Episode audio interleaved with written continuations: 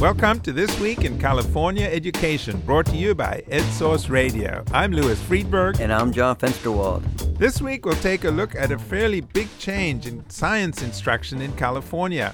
A much greater emphasis on physics instruction. And that's not just for those on a more advanced track or for those students wanting to become engineers or go into other STEM careers, but for all students. We'll be talking with the president of the California Science Teachers Association to get her perspective. We'll also talk about how much it would really cost to create a high quality early education system, as Governor Gavin Newsom and the legislature say they want to create, and to do it without putting the burden of the costs on the backs of poorly paid daycare and preschool teachers. That appears to be the case now. But first, John, let's take a closer look at the relatively new next generation science standards that are being rolled out in schools across the state. As you know, the science standards put a great emphasis on hands on experimentation and real world applications, take a more interdisciplinary approach to try to integrate various science disciplines. And three years ago, the state adopted the new California Science Framework to provide guidance on implementing the new science standards. It calls for all students to be exposed to physics in some fashion. Parents may have noticed that the high schools that their children are attending are encouraging students to take physics and not to be daunted by it. Some schools will continue to offer physics as a standalone subject as part of what is called a four year model that's chemistry, biology, physics, and earth sciences. And others will include physics in a three year course sequence, which is biology, chemistry, and physics, with earth sciences woven into each course.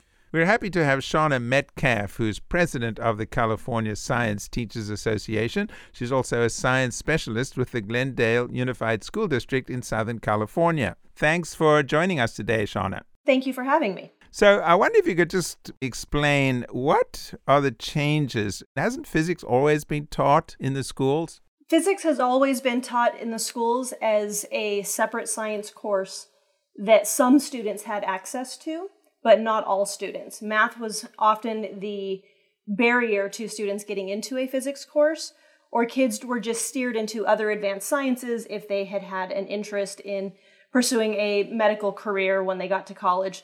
They were often geared towards different elective science courses. With the adoption of California Next Generation Science Standards and the California Science Framework, there was really more of a belief that all students should have access to the physics standards to prepare them for their futures, not just those who would traditionally be good in math or go into the science fields. You must be thrilled that the frameworks put more emphasis on physics, but why was there a feeling that physics was so important? This was a visionary approach in order to try to ensure that all students received access to all of the base standards a lot of the problems that the kids will be facing in their futures will require physics answers. Many of the jobs that they will have will have a physics basis to it. And so we just wanted to ensure that all students had access to all of the standards, not some of the students with some of the standards. How will physics be taught at Glendale? Will it be a separate course or will it be part of an integrated course? After two years of research and deliberations, the Board of Education recently adopted the three course model that was provided as an option in the California Science Framework that teaches the concepts that would traditionally be in biology, chemistry, and physics with earth and space science integrated into them. So, our physics course in Glendale will be a physics in the universe course that embeds earth science and space science standards into the physics course. And just to clarify for those of us who are not totally familiar, what does earth sciences cover that other courses don't? the geological history of Earth, earthquakes, weather patterns, and then there's also a section of those standards that are the astronomy section. Do you see this ushering in a kind of a new era in, in physics instruction in California? Absolutely. There will be a need as high schools transition to whichever course model they design or selected for additional physics courses, additional chemistry courses, and if they go with the four course model, additional earth and space science courses. Do we have the teachers that will be required to teach all these new courses or integrated courses that include physics? As it stands right now, we are lacking in those physics teachers or the teachers for the additional courses that might be taught. But districts are finding creative solutions to recruit teachers, which are starting to emerge in the teacher prep programs. And they're also finding ways of getting their current teachers additional authorizations so that they can teach within those physics in the universe courses. We're talking with Shauna Metcalf, president of the California Science Teachers Association. Also, she's a science specialist in the Glendale Unified School District. Let me just ask you about Glendale. How are you doing in your district in regards to science teachers? Do you have enough? Are you having challenges recruiting teachers? Where, where do things stand? Because we just adopted our course model and are going to be doing a slow implementation, we have a couple of years before we'll be teaching that physics in the universe course. So we have about two years to start recruiting and to start finding additional teachers, as well as to prepare some of our teachers that would like additional authorizations. So we're a few years out before we actually have to have all of the teachers, but we're very hopeful. Do you know of any innovative programs around at either the CSU or different innovative programs funded by foundations that are encouraging college students to become physics teachers? For the college students, no, I am not currently aware of any of those programs, but I do know that there are a couple of different universities that have been trying to work with current teachers on those authorizations. I know that Cal State Northridge has actually been doing quite a bit of work with helping teachers prepare to take the CSET exam in physics so that they can have that authorization as well as giving them a little bit of a boot camp on understanding the physics concepts and decreasing any of the fear or anxiety that they have from not having been physics majors. And I believe that the University of Southern California is actually going to be working with some teachers on designing a program like that as well. Diana Lambert, uh, an EdSource reporter, wrote about this topic, and she raised the issue that we read about all the time, which is that people with a science background, math background, have so many other career options. And let's face it, probably more lucrative options. Is that really a major challenge right now? I believe it's a major challenge for all of the sciences to pull students at the colleges into the educational field because many of them don't go into college majoring in a science with the intention of becoming a teacher from the very beginning. Those are usually elementary school teachers who go into it ready to go, I want to be a teacher. Whereas with a lot of science majors, it's throughout the course of their study that they start to realize that they have a passion for teaching others the science as well. And that's what leads them into the education arena. How about recruiting mid career science workers who are in the field who may want to become teachers? Is that a viable option? Yes, that is definitely a viable option. I myself have worked with at least a dozen science teachers just in Glendale who didn't begin as teachers and realized mid career that they wanted to make a different or a bigger impact on students. Why not just pay science teachers more and respond to the market demand and just make them the highest paid teachers, perhaps? What do you think of that idea? there are many programs out there already that allow for teachers who fall into a certain niche, whether it be for the field of study, so math teachers, science teachers, or who go into specific locations, the Title I schools with low socioeconomics, where they can actually have sometimes student loan forgiveness or different grants for working in those areas or in those fields. So we do already try to compensate for those specific skills and needs but that doesn't mean that there couldn't be additional things done in the future to help bring us more qualified science teachers. We've been talking with Shauna Metcalf, president of the California Science Teachers Association. She's also a teacher at Glendale Unified School District. Sounds like these are pretty exciting times in the physics education field, Shauna, and we look forward to staying in touch with you as all of this unfolds. Yes, it definitely is an exciting time for science education right now where we're giving all students access to all science. Well, thank you so much for joining us today. Thank you for having me. When we come back, we'll switch from high school science to toddlers and preschool and discuss the high cost of quality early education.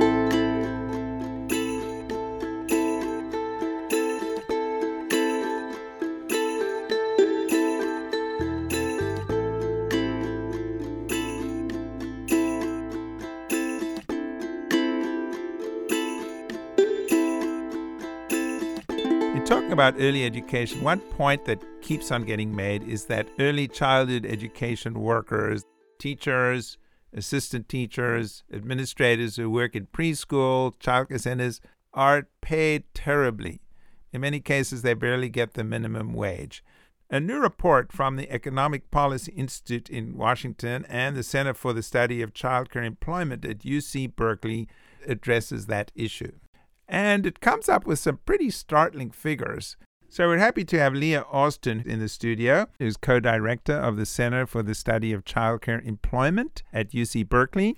You are one of the co-authors of this report, and the report contains some really big numbers in terms of what you think it would cost to provide the kind of early childcare system that I think California would like and that we could be proud of. We came up with an estimate that looked at what is it that is involved in a quality early care and education system and in early care and education settings. And really, the linchpin of quality are the teachers. You really need a skilled and stable workforce, and that includes teachers who are fairly paid, who can earn a living and not be experiencing the economic distress and insecurity we know that early educators today are indeed experiencing. So when we looked at what does that mean, we made some assumptions about paying teachers who work with young children similarly to their elementary school counterparts. A lot of teachers feel they're underpaid. Absolutely. I wouldn't disagree with that, but we did choose that as our marker and made some other assumptions about professional supports that teachers should have, like access to paid planning time, professional resources and development, things that early educators typically do not have. And when we put all this together, we came up with an estimate that ranges from 29.7 to 75.4 billion dollars for California. Or if you look at that as a per child cost, it's 30,000 to $37,000 per child. Okay, so that's the total cost for the system from uh, about you're saying 30 billion dollars to 75 billion dollars. You're including everything, right? From infant care to child care, preschool, and so on. Yes, we are looking at what we call the birth to five or zero to five system sometimes, early care and education. So, children who are in formal group settings prior to kindergarten or in California prior to transitional kindergarten. And so that could be infants, it could be preschool age children, or it could be those toddlers in between. Right now, we're funding about, uh, I don't know, 13, 14,000 per student in K 12. But on the other hand, the child teacher ratio would be much smaller, which is one reason why it's more expensive, right? Yes, you would actually expect early care and education on a per child basis to be more expensive than, or to cost more uh, than elementary school education because you do have lower ratios. You have more teachers in the classroom. It's very common, and it's almost always the case, that you have more than one teacher in an early care and education setting, you know, in a child care center or a preschool classroom.